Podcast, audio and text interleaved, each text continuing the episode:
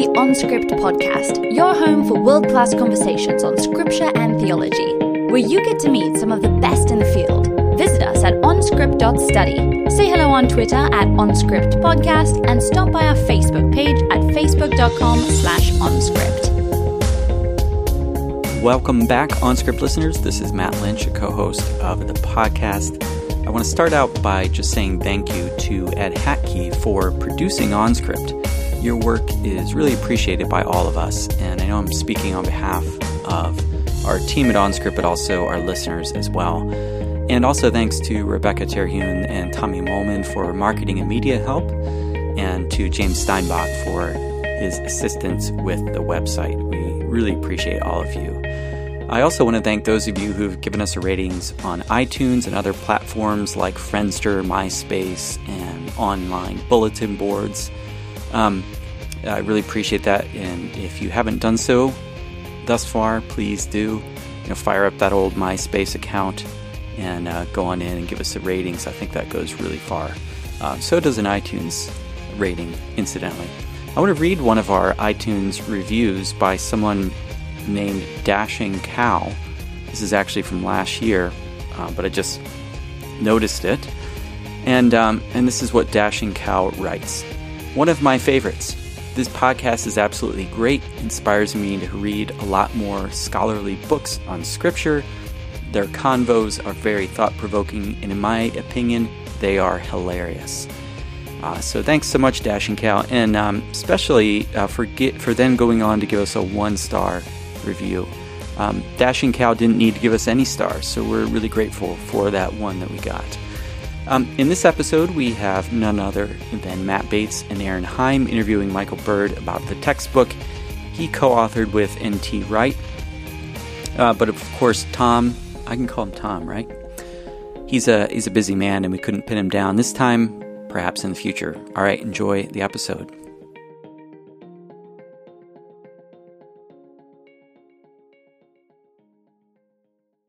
Hello, OnScript listeners. This is OnScript co host Matthew Bates, and today we're piling on New Testament scholars. I've got Erin Heim with me today. How are you, Erin? I'm great, Matt. Glad to be here. Erin is wearing a Chewbacca hoodie. Um, I'm not sure what that means, um, but I can see her, you can't.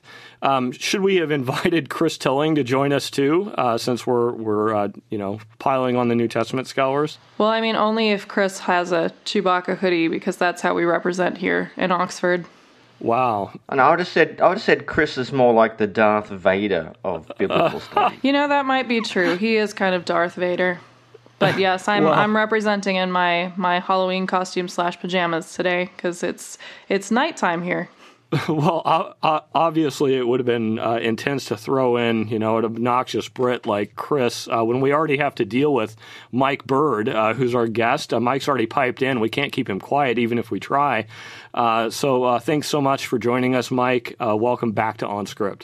Thank you for having me. Great to be back with you guys and girls again. Yeah, well, Mike's been with us before. I think it was just an episode I hosted just with Mike on his book Jesus, the Eternal Son, answering adoptionist Christology. And last time uh, we talked about everyone's favorite topic, Mike, uh, the pump. The pumpkinification of Claudius uh, by Seneca the Younger. Um, do you want to Yeah. do you want to make any Halloween related statements or theological mandates uh, in relation to that? Oh, ugh. well, we, we we don't really do Halloween that much in Australia. It's a little bit, uh, but it's not a big deal. But if I had to go as one Halloween character, I probably I would probably go as um, Hamilton. If I had to do, if I had to do a, a Halloween party, I would go as Hamilton from the musical Hamilton. I don't know what to say about that, other than I'm not surprised. it, it shows you I have a I have a somewhat um, uh, peculiar love for musical theater for a straight man. Yes, you you sung some Hamilton for me last time, I believe. Um, so and I'm willing to do it again on request. Okay. Or I could do Les Mis or the complete score of HMS Pinafore. All right, we're, we're we're moving right along then. Erin, you got you got a question for Mike before he starts singing for us? No, I kind of want to hear Les Mis actually, but um, let's jump in. Let's jump in. So we're talking to Mike today about his new book that he's co-written with N.T. Wright. Uh, it's called The New Testament in Its World, and it's an introduction, Mike. So, my question, uh, not having a chance to read the book, which we usually do for OnScript, um, but we didn't have the manuscript available because it's not actually out yet. Um, you've written an introduction, and there are a lot of introductions out there. So, what makes your introduction special? What does it bring to students that's maybe missing or different from other textbooks? I think there's a, a, number of things that we, we do a little bit differently. Uh, on, on the one hand, this, this really does, because it's co authored with Tom Wright, it does have a very robust focus on history and historical background. Uh, now, that's characteristic, maybe not unique of the volume, but you, you, really do have that big history thing.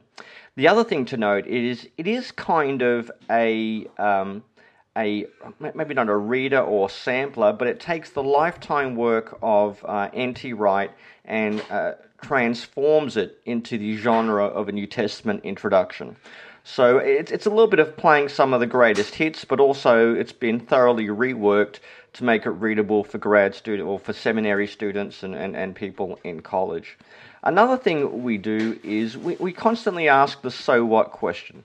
So, you know, like when we start any uh, chapter in a particular book, Gospel of Mark or Hebrews, we kind of start off saying, well, why is this book interesting? I mean, why should you be interested to read this. And then we also finish off with kind of what it means for us today and, and that kind of thing. And along the way, we do have a few sort of cute things. There's this ongoing email correspondence between a student and a professor, which is called Emails from the Edge. Uh, I got the I. I got the idea from that from Gerd Theissen's book, um, Shadow of the Galilean. I don't know if you've ever heard of that book. That's where there's well, there's an ongoing correspondence between a, a um, between two professors, and by the end, at the end of it, you find out that one of them's actually uh, fictional, uh, which was a bit of a bit of a surprise to me at the end. Uh, and we, we do a few other, we've got a few other little things going on, like um, uh, the, we do we do these little sort of inset boxes about the world behind uh, Blast from the Past, where you get quotes from any, everyone from Seneca to Bonhoeffer. So there, there are a few things we do here that make it distinct. And there's also, um, it's one of the few textbooks, it's also got like two different DVD series that have been filmed to go with it. So you can use it in a kind of multi resource way, uh, however you're using it, whether it's just for yourself, uh, in seminary, or an adult, adult Sunday school class, or anything like that. So the DVD series is that um, does that also feature you and Tom on location? Is that what that DVD series is?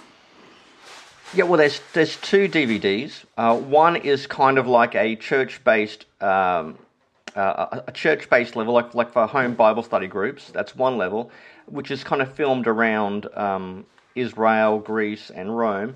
And there's another one which we filmed in a studio, uh, which features me and Tom just basically going through uh, the New Testament as well, with a few with a few kind of plug-ins from the other things we've shot here and there. You forgot about the the third CD that features you and Tom doing hip hop. Uh, to uh, to try to promote Jesus as King. Yeah, well, actually, that isn't that is not far fetched as you might think. Seriously, I've I add a little bit of freestyle rap in my Romans commentary. Check out my section on Romans 6, and I do break out.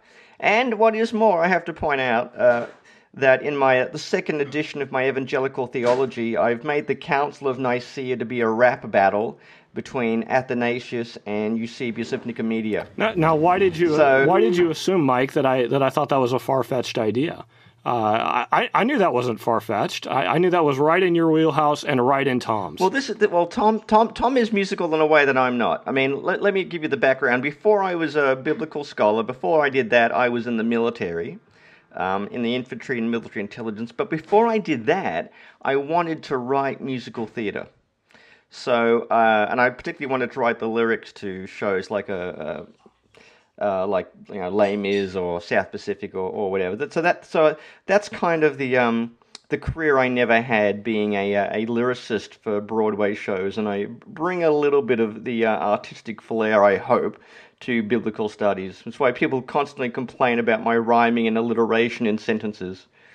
Maybe I should have co-written the Jesus is King with Kanye. Uh, well, yeah, maybe I should have. Yeah, I think so. I, well, you've already kind of started to give us a little bit of, of, the backstory in your own life. How about you connect that then to to this book and to N.T. Wright? How did you and and uh, Tom Wright end up deciding to team up to do this in the first place? Give us the story. Well, I was speaking to SPCK uh, about 10 years ago. Oh, my goodness, 10 years ago. And they said, Hey, Mike, you got any book ideas for us? I says, Well, no, not really. I'm talking to Philip Law at this time. I'm kind of booked up for a while. Uh, but I, I tell you what, I'll give you guys an idea for free. How about you get someone to work with Tom Wright and take his lifetime work, and that way, you know, distill it down to one volume, maybe a New Testament intro, because it, it takes nearly a lifetime to read Tom Wright's a lifetime of work. So th- yeah, this this this would be useful, and I, and I think it would connect with people. And they loved the idea, and they said, "Hey, well, why don't you do it?" And I said, well, you know, I've, I've met Tom a couple of times. I think, you know, think we're on the same level. But, you know, Tom, Tom may have his own people. He may have his own peeps who want to do this. Uh, but as we, uh, I mean, they went back and they spoke to Tom, and Tom, oh yeah, that Mike Bird's not not bad. Uh, so we kind of teamed up to, and we got together, and then Zondervan came on board uh, at the next level, and it became you know bigger than Ben Hur at that stage. We're going to do these two DVDs. It's going to be a full-on color book. Um, we're about to start a, I can't, I can't believe I'm saying this. We're about to start a book tour uh, in about um, about three weeks which will be uh, fantastic. Um, a lot of, lot of good fun to be, to be there. And yeah, so it just kind of grew from there. And then over basically over a 10 year period, I began um, working on the various chapters, working with Tom's material. Then I'd take stuff to Tom. He'd look at it, revise it. Um, he's written some extra stuff for this volume, uh, especially. And that's pretty much where we've got today. I, I, have two questions out of that. And the first one um, brings us back to the book tour. Um, so, when you go on this book tour, are you going to rap like Kanye West at any point in the book tour? Or um, maybe are there any instances like in your Romans commentary or in evangelical theology in this book? Did any, did any rap make it into this New Testament introduction? Yeah, I've been try- I've been trying to get a uh, a hymn published. It's more like a contemporary Hillsong, which is called "Jesus, You're Terrific for You I'd Swim the Pacific." Yeah, baby, yeah, baby, yeah, yeah, yeah. uh, I'm trying to promote that. It's just like same words, three different chords. I think it'll work. I think that I think this is going to be big. It's going to be big. And and Tom can play his trombone. I think he's more of a guitar man. More of a. Oh guitar. no, I know he plays the trombone because we're we're going to have a brass quintet for our annual review this year. Oh my gosh, I did not know that. Yeah, you know, yeah, you, you, know more about my co-author than I do. Well, he's my colleague now. Yeah, the short answer is uh, no. There won't be much rap by myself on the book tour. In fact, I'm pretty sure that Zondervan has appointed a particular minder to follow me around and to crash tackle me in the case that I begin to break into any kind of rap or melodic lyrics of a hip hop nature. Well, at the SBL conference, I'll be um, I'll be keenly listening to see if uh, there is a debut for Jesus, Jesus, You're Terrific, or uh, whatever it was, uh, better than a Pacific. But, but I had a more um, serious question though, Matt. That was my that was my oh, fake question. Oh, okay. My serious question is: Mike just mentioned that there was new stuff that Tom wrote in the book. Can you give us a taste of the new stuff that had that was written especially for the introduction and where we should maybe be looking for it? Yeah, the opening chapter is where Tom kind of explains the importance of reading the the New Testament as history, literature, and theology, and then there's a final section at the end as to how the New Testament connects to to Christian life, to church life, and then there's several sections throughout the book. Uh, one funny thing uh, happened is I went through and wrote the Romans chapter. And I, you know, I, have done my own Romans commentary. I, I, I, think I know this, so I went through and did that. And then, then Tom went through it and basically completely rewrote it. Which at one level, well, at, at one level, it was kind of depressing. But the depressing fact was that what he wrote was so much better than what I wrote the first time. Uh, so it, it was, you know, it's when when you're seeing your colleague kind of overwrite something, but when you have to admit, actually, that is a lot better.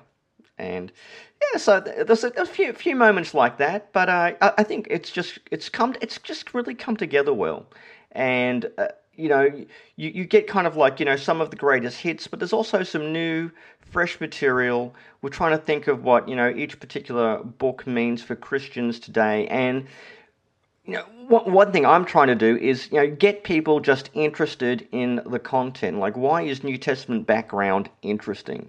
You know, why should you care about the theological themes of uh, the Thessalonian correspondence? So, uh, that's one of the things we're trying to aim at in this book, trying to make it accessible, readable, but where you actually enjoy mm. reading it.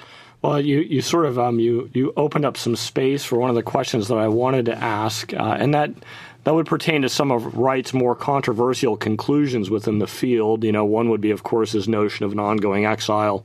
Another one would be his interpretation of the righteousness of God, which obviously is connected to his distinctive take on Romans, and you might have a slightly different view, um, as he sees it as the covenant faithfulness of God. But on the other hand, you have you know published. Um, you have published academic work which would come to uh, different conclusions, maybe complementary. I don't know. I'll let you answer that question.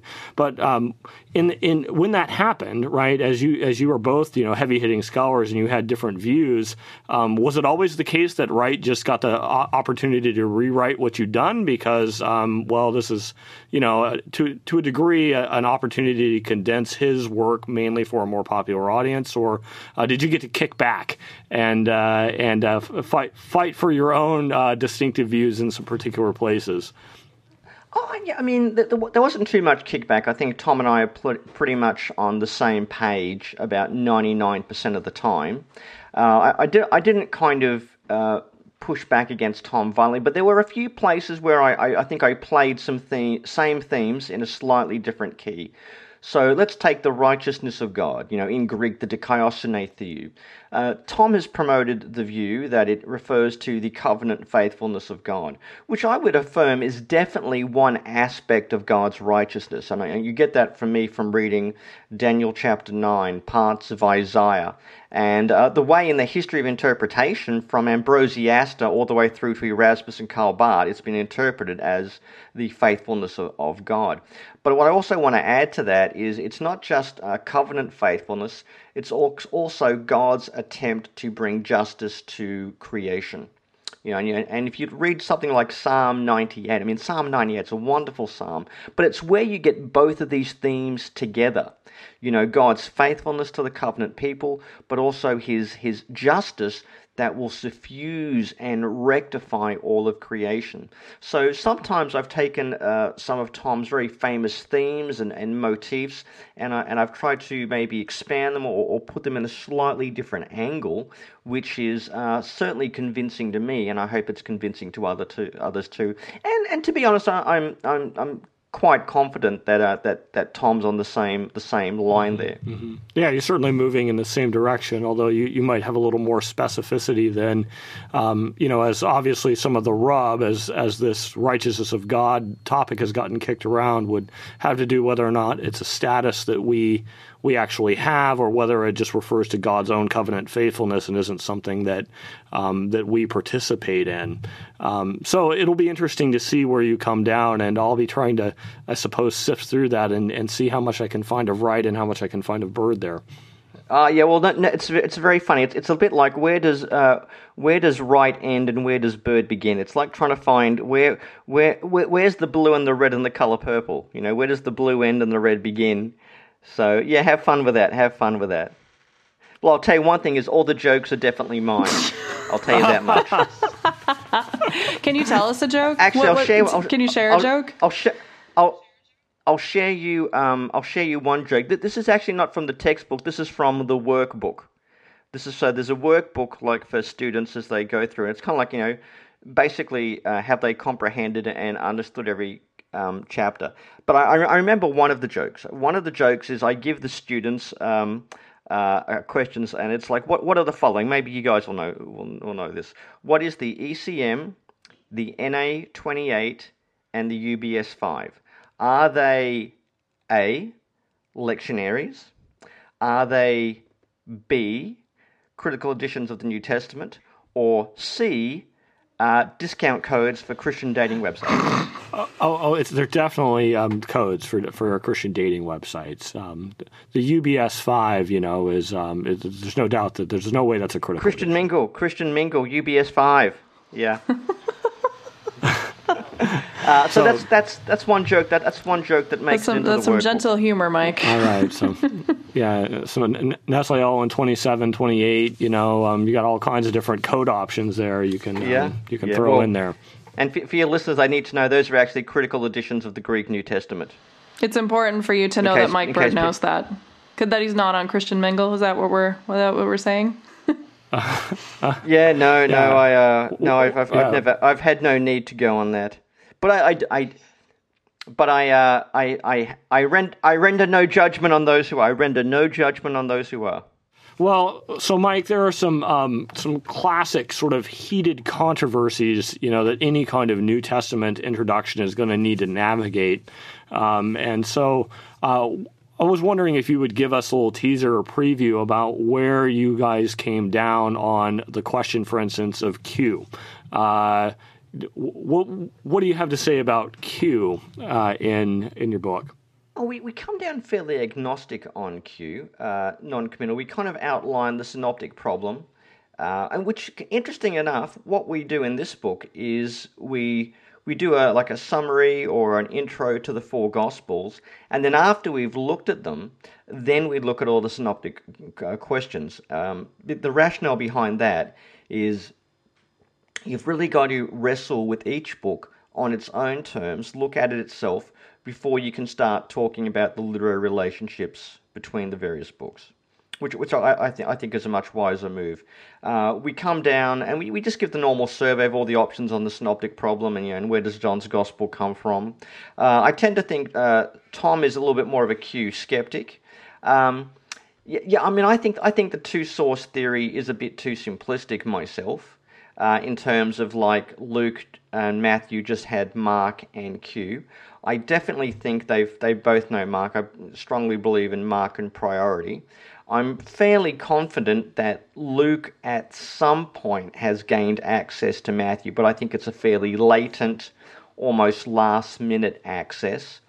At the same time, I'm I'm uh, I'm not sure that Mark was the only source common to Luke and Matthew, and I think they may have had access to uh, other materials uh, as well. Now, whether you want to call that Q or a kind of like little Q lights or something like that, I just think the it's going to be far more complex than simply uh, Matthew used Mark and Luke used Matthew and uh, Mark, or Matthew or Matthew and Luke both used Mark and Q. I think it's going to be a little bit more complex than that, and that kind of comes out in, in, in the section on the Synoptic Gospels. Gotcha. Well, um, yeah, I probably should let you off the hook on Q questions. Two two quick ones. These are speed round ones, so you, you don't even get to defend yourself. So uh, they're not. This isn't your real speed round. We'll do one later. But so how about uh, Papias's mention of Matthew's Logia? Is that a reference to, to Q material? Uh, no. No. Oh, oh, interesting. Uh, Q is Q a written source or oral? Yes. well, I, I- I think I think I think what we call Q could be a number of sm- uh, of small. I mean, there could be some notebook of sayings, um, which is common in the ancient world to have like notebooks of sayings. So there could be a notebook of sayings, but but also what we call Q. Or but, but yeah, let's call it the double tradition. Might also be some um, oral material or some other source material. I just think I just don't think the double tradition is a single entity. Gotcha. All right, Erin, you got any uh, burning, sort of heated dispute questions you want to toss at him? Well, yeah, I guess I want to. If you ask a question about the Gospels, I guess I kind of want to ask questions about Paul. Where did you come down on Paul's first letter? Paul's first, first letter is Galatians. Yes, yes. I love you guys. Okay, Amen. so uh, following up on that, then, what? How do you explain the relationship between Acts 15 and Galatians 2? I I have to tell you, Erin, this is the one part of uh, the of our Paul stuff where Tom and I disagreed on. oh, uh, great. Yes, we hit on it. So you've hit on it. You've Okay. hit on it. Um, I tend to lean towards the view that uh, Galatians two equals Acts fifteen. Tom leans to, leans towards the view that Galatians two equals Acts eleven, the famine relief visit. So I'm, I- I'm, I'm, I'm firmly on, on Tom's side here. I, I hate to say it, but anyway, go ahead. I'll, I'll let you continue. Well, all I can say is if you if you uh, doubt the Galatians two equals Acts fifteen, my advice: go read at Craig Keener's Acts commentary. where I think he presents the best recent case for making um, Galatians 2 the same as the Jerusalem Council in Acts 15. And I mean, uh, the problem is this, this debate used to be so bifurcated between the North Galatia theory and, you know, and even those who are, you know, ostensibly meant to be liberal. So it was meant to be, you know, if you believed in the North Galatia theory and if you were from a mainline college or seminary, you believed this view. And if you were evangelical and had read F.F. Bruce, you believed this view. Uh, I, I, I, think that's gone. I, I, think the South Galatia theory is in the ascendancy, simply what we know of the area and the way the language. I mean, Galatia could be used to describe the southern area. And in terms of you know Greek being used there, so I, think it's definitely. I think Tom and I we both agree it's definitely South Galatia, uh, but it's it, there's a little bit more argy bargy here between you know which event it is referring to in Paul's chronology. Uh, I think I think in the end we, we, we do go with um, Tom's view, which you know which is a view I, I, respect, and up until very recently I would I would have held that view. Uh, I'm a little bit more circumspect on it, but I think it still it still makes sense in, in the story that gets told of Paul. Hmm. And I think I think as much I work in Galatians a bit, and I think what always strikes me about this conversation is that we're trying to um, date and place Galatians based on Acts. We're trying to date and place Galatians based on Paul's chronology in Acts, and it actually doesn't get at the question of who are these Galatians that Paul is writing to very well. So, um, one of the things that I hope that all of us can do, regardless of how we come on, uh, down on this question, is to ask more incisive and insightful questions about who the Galatians actually are uh, that Paul is writing to, rather than settling for these are you know generic Gentiles, which doesn't tell us anything about them other than that yeah. they're not Jewish. Yeah, I, I, definitely, I definitely think that the Galatians are actually people Paul visited, and we know which ones they are in Acts. Um, anyway, um, yeah. So uh, how about we how about we jump to another kind of um, uh, this one's not as big of a hot button question, but it's certainly one that looms large. I think in contemporary Pauline theology would be um, at least some people are wanting to dichotomize around apocalyptic versus covenantal concerns. Um, uh, how did you how did you handle um, that tension or that um, yeah, the, I, would, I, think it's fair to say there is tension around that topic right now, as you have some that are very firmly in an apoc- apocalyptic school and would really want to minimize covenantal concerns, and those who really want to make it all about the covenant. Yeah. Well, if I had to divide Pauline scholarship at the moment, I divide into three main categories. You've got the like the old the old New Perspective crew, which is Tom Wright, Jimmy Dunn, and and friends, uh, you know, Terence Donaldson as well. Then you've got the apocalyptic Paul people, which is like J.L. Martyn. I think you know Doug Campbell, but he's a bit more eclectic. Uh, Beverly Gaventa. And then you've got the Paul within Judaism school, which is people like Mark Nanos, Paula Fredriksen, Pamela Eisenbaum, uh, and the like. Uh, interesting enough, in this book, I kind of try to explain the apocalyptic Paul people and the Paul within Judaism Paul people by using the acronym TULIP. Because, you know, being a good Calvinist, I I have to explain all theological positions using a five point acronym that begins with TULIP. Uh, so we, we do get into this a bit. Now, I can affirm where but where certainly the apocalyptic Paul people, I think I think they are right. I think they are right that Paul's gospel is definitely uh, apocalyptic in the sense that it's got an apocalyptic eschatology and apocalyptic worldview, and it kind of creates apocalyptic uh, communities. I would also, I mean, you get that from like reading Galatians one four. You know, you know, Christ comes to save us from the from the evil age, and you've only got to look at one Corinthians fifteen and Romans eight to see the apocalyptic texture going on. What I struggle with with the apocalyptic uh, Paul people uh, is you end up with what I would regard as a very brutal Barthian reading of the New Testament, where the there is no promise and fulfillment. There's not really any great anticipation uh, for the gospel, and you and uh, the the entire Israelite religion uh, just becomes that. It becomes you know basically uh, the example of the of the religious man coram deo before God. And it's simply part of the debris of a dead and dying chaos. So everything is brand new, it's invasive, it's disruptive, but it's this sort of, you know, almost uh, almost a denunciation of everything that preceded it. So there's a very strong lack of any kind of continuity between um, the Old Testament or the Israelite religion way of life and Paul's gospel.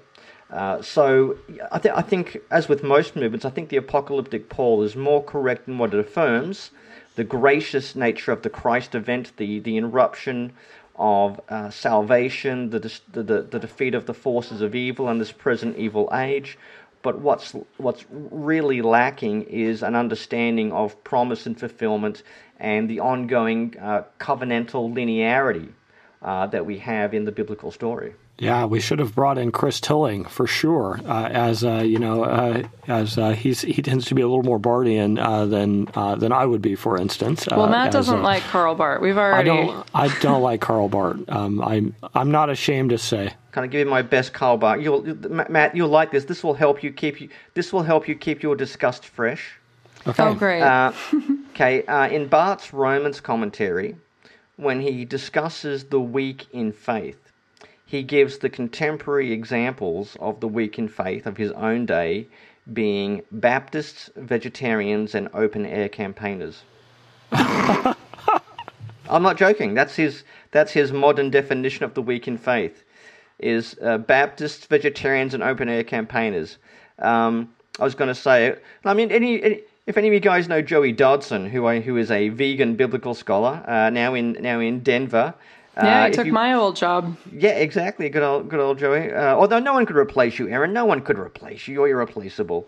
Okay. Um, well, I appreciate you saying that, but I think he's doing a great job. yeah, uh, but awesome. basically, Barth's worst case scenario is imagine Joey Dodson standing on a sidewalk saying, "You need Jesus." Um, with with a big sign. That's uh, that's. I don't Barth's feel definition. like that's a, a real big stretch, actually. yeah, I, know. well, I mean, that. well, Joe, Joey's Baptist. He's he's vegan, and you stick him on a sidewalk with a sign saying John three six or something, and that's what Barth was worried about. Ah, well, I think he's evangelizing uh, through hiking now. So. Um, oh, good. Well, well, well. Colorado's the place to do that. Yeah, That's right. I knew yeah. I knew there was a reason why I was friends with Joey. That's it, right there. Um, I could do that. I could do all those things. Yeah, my my my my disgust for Karl Barth has been affirmed. Thank you. okay, well, I still really like Karl Barth, and I find his Romans commentary really interesting. But um, yeah, well, interesting is a very plastic word, Erin. yes, it is. Uh, I think he's a good conversation partner, even where you disagree with him. He's thought provoking, not mind numbingly boring, Matt. well, um, I, I, will be truthful and say that I do I do appreciate those who have summarized Barth much more than I do Barth himself. Um, I uh, he, there there are some things that are provoking there, but I find him horribly tedious to read. Yeah, no. Can, can I say this? If you, my advice is start with Barth's book Evangelical Theology, and then maybe and then go from there. Go in softly. Uh, then maybe get into his uh, Göttingen dogmatics. That is a much um, easier way than, say, jumping into church dogmatics. I, I jumped right into church dogmatics when I tried him, and uh, I read some of it, and I've read some of it. But I, you know, I for for my stuff, my work I did on Trinitarian theology, I needed to read some of it, so I slogged through. But I didn't enjoy it, honestly. Uh, what, one thing I tell my sorry to take a bit of a sidebar on Barth, but one thing I tell my students is you've got to remember Barth was not an evangelical, uh, but he has got some very good resources for how evangelicals can do theology, particularly the way he constructs uh, Trinitarian theology and has a, a Christocentric focus. So, uh, yeah, I mean, I'm, I'm, I would not call myself a Barthian theologian by any stretch, uh, but there's some good stuff in there. Yeah. Well, we all have to. Yeah. I can mediate between the two of you. Uh, we have to be tremendously thankful for you know his his fronting of divine revelation and uh, applaud and cheer for uh, all the good he did. Um, as uh, there's doubtless a lot. So, um, I, I even in my even in my cynicism, um, I can I can applaud him. You can applaud him. You just don't have to read him. Yeah. No. Exactly right. you've, it's it's the best of both worlds, really. Yeah, you've hit the nail on the head there. Um, well, uh, should we do a speed round with Mike? Yeah, what do you yeah, think, Erin? I, will do the 1st looking, speed round. I'm looking, for, I'm looking forward to this. I've been, I've been I'm, practicing. Okay, okay. Oh, good, good. Because I wrote, I wrote special uh, Mike Bird questions for my speed round, so I'm, I'm looking forward to these. Um, okay, Mike. The rules are, you know, the rules. You answer. You don't have to give any explanation. You just answer the question. Uh, keep it short, simple. etc. So, Mike, the first question What, in your opinion, is the scariest animal in Australia? Great white shark. Does it count if it's not Yeah, in they're, Australia? they're off the coast. I don't know that that's that's not that's not fair. okay, okay, okay, okay. Okay, well, Land okay, animal. I'll give you. Okay, land animal. Uh, yeah, taipan. A what? Taipan. What? What is that? It's a snake. It's a snake. If it bites you, you've got about five minutes of life left. Where do and where do they live? Uh, ma- mainly in northern Australia. Yeah, one of those bites you, it's pretty much um, um, you got about five minutes to get you. Unless, unless you they, unless it bites you like literally in a hospital, it, you're pretty much going to be dead in between five and fifteen minutes. Yeah, that sounds that sounds awful. So not the drop bear. No, no, uh, no, the uh, no, not them. Although I did have some American students with me recently, and I did warn them about the chuzwazzers, um, and uh, which I described as drop bears. I t- said, watch out for the chuzwazzers. And the other thing, the other thing we have, we have like a tin roof on the house we're living in, and uh, we have these like huge possums, like half possum, half gorilla, kind of who like run. Now, seriously, it sounds like a gorilla running across your roof. You think, what the heck is that? The first time it happens, it's terrifying.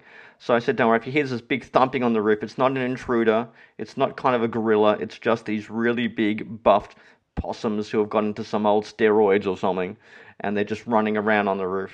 Well, this is th- that's actually a great segue to one of my speed round questions. Was have you ever had to deal with an unwanted animal in your house, and what did you do? Have one of these possums ever gotten in? Uh, no, no. Probably the, the best animal we ever had in the house was not in Australia. It was in Scotland. When we lived in the far north of Scotland, a bat got into the house. Oh, was oh, this flying is my worst around. nightmare. And I have uh, my, my dear wife Naomi is a I mean she's a brave soccer mom kind of thing. You know you don't you don't you don't mess with the mama bear. But this poor woman was kind of crawled up in a corner, absolutely petrified, while this bat is flying around the room and above her head type of thing. It, it kind of had flown down the chimney and uh, had come into the house. And um, yeah, it was just it was just a weird thing, and trying to get the bat out. So yeah, that that was probably the weirdest animal I think we've ever had in the house. Oh, I feel like they're on me. We have a thing. Matt and I both hate bats. Like that's our that's our phobia of bats. We've discussed this on OnScript before that Yeah, both of us, yeah, have a have a phobia of bats, and now So so Batman's like your trigger or something. Like oh Batman. Probably. No, you know, honestly, it's that um, they were in my grandmother's house growing up, so I have distinct memories of like holidays uh, being, yes, punctuated by bats in the house and relatives running from bats and Oh wow. yeah, drunk Sounds like uncles Erin- trying to hit bats with uh, uh, tennis rackets and whatnot. Okay. Well, that's, that's a, do do you have any YouTube of this? This sounds this sounds interesting. Uh, no, um, this was when I was like growing up, so before YouTube. I had a very specific moment that triggered me that I I think I've already shared with OnScript listeners, and I don't want to relive it right now. All right, Mike, here's another question for you then. Another question. Uh, what's the worst paid job that you've ever had to do? Uh, I worked in a video store. What sport do you think is grossly underappreciated? Rugby. Yes. Although I'm sad for Australia and New Zealand. I'm not sad for New Zealand. All right. All right, Mike, uh, what's something that makes you nervous? When someone says, "I need you to come and see me," that's always ominous. Now it's it's usually for like someone who just needs something from me, but it, it kind of it kind of sounds a bit like you know you need to get your affairs in order, type of a. When someone says you've got to come, what's the, what's the other thing that other thing that makes me nervous is uh, turbulence. Turbulence, bad turbulence makes me nervous as well.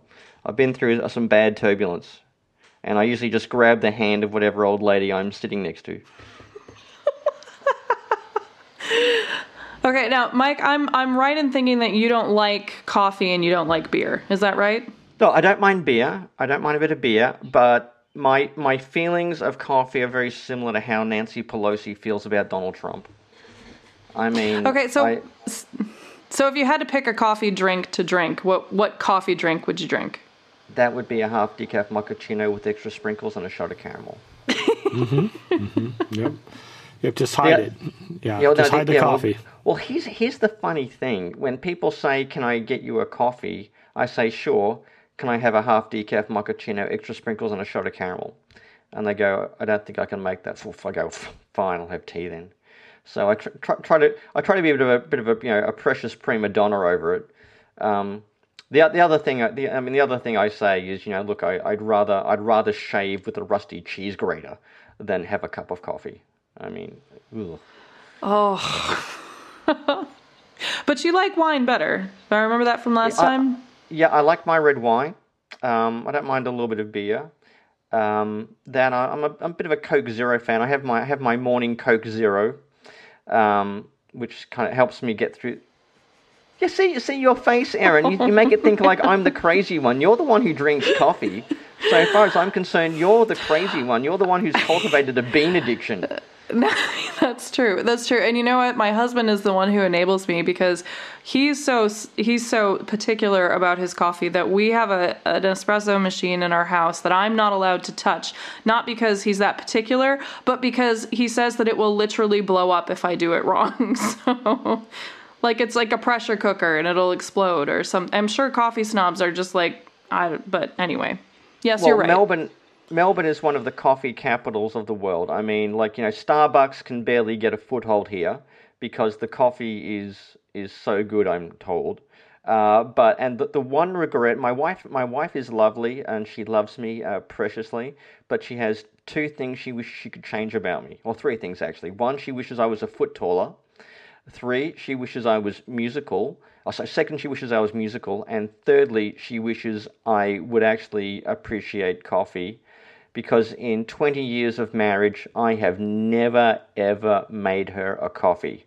I, I've made her endless. I've made her endless meals and cups of tea, but I've never made her a coffee. You, you might need to just sacrifice there, since you're not going to grow a foot taller and you're probably not going to learn how to sing. You should just sacrifice and make her a coffee. Gotta learn. How, gotta learn how to, that skill. Yeah. Okay. Okay.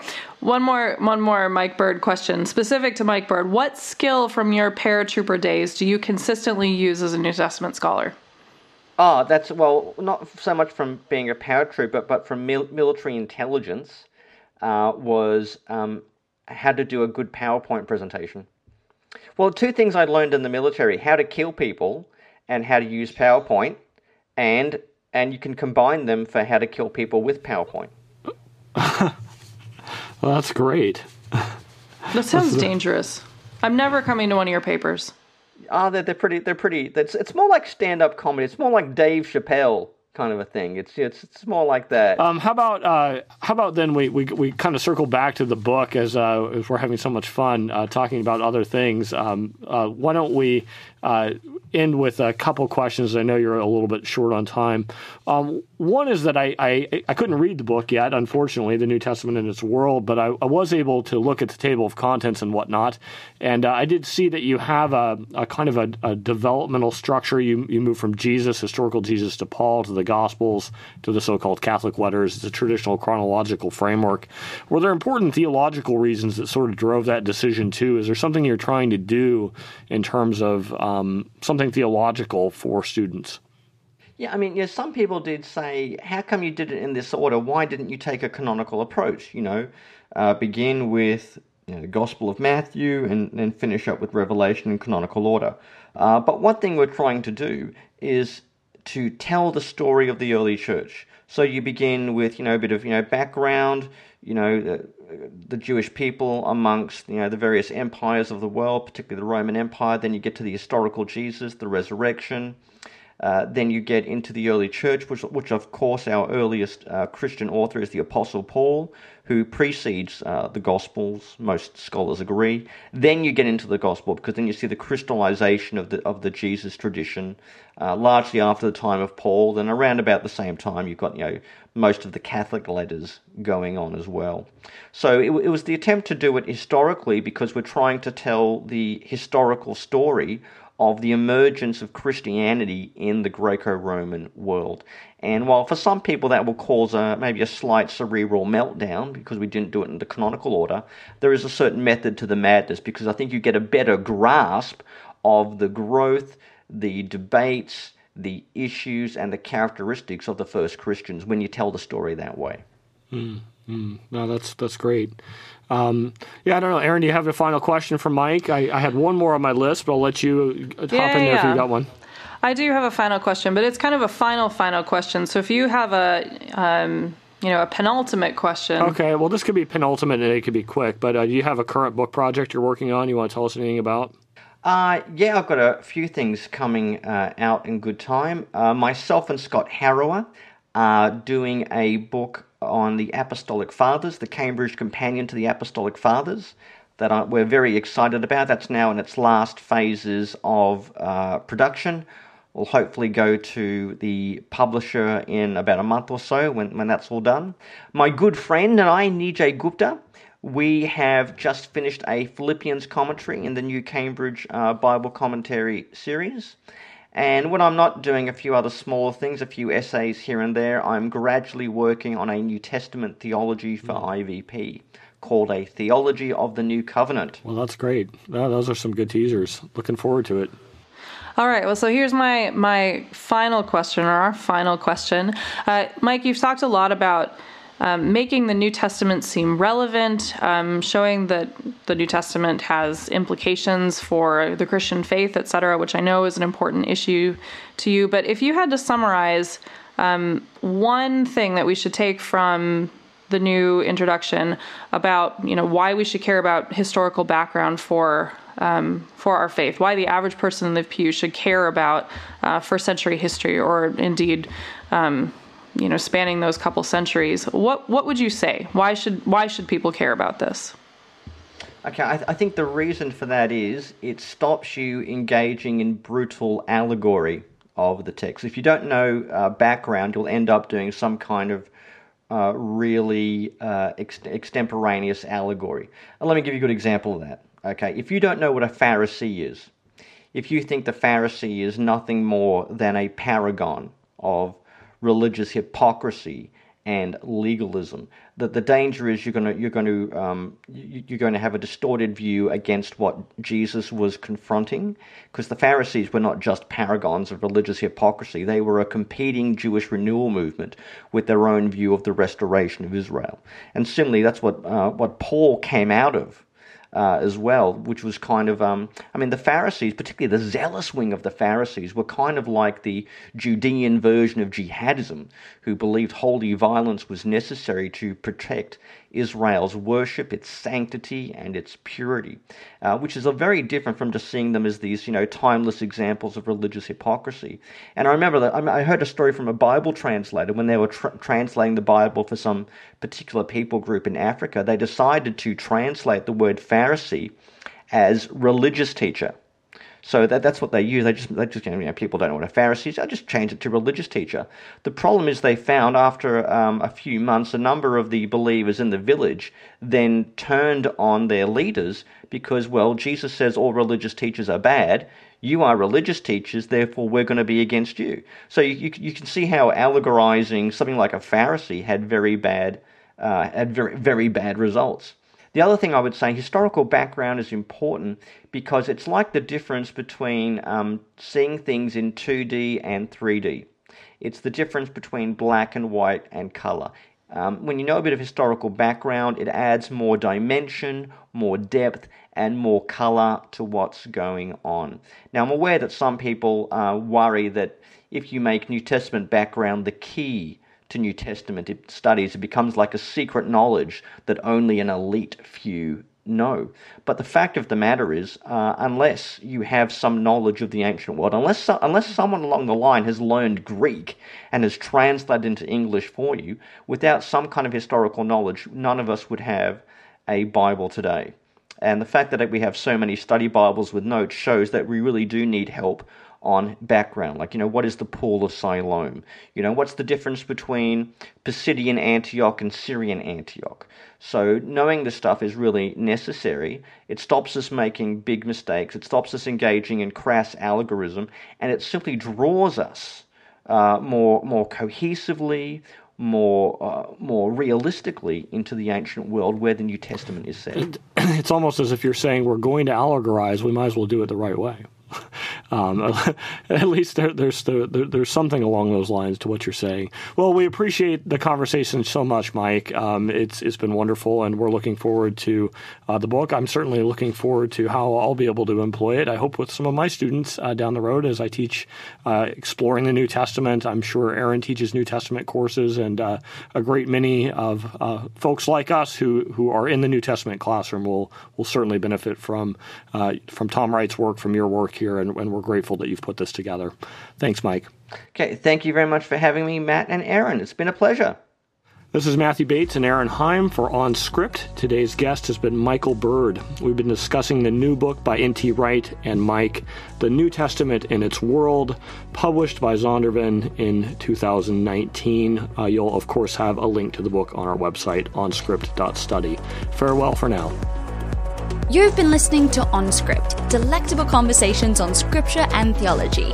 If this episode has brought you inner peace or lit your biblical fire, please consider a small donation of just 2 or $5 per month. Information on how to donate can be found at onscript.study/donate.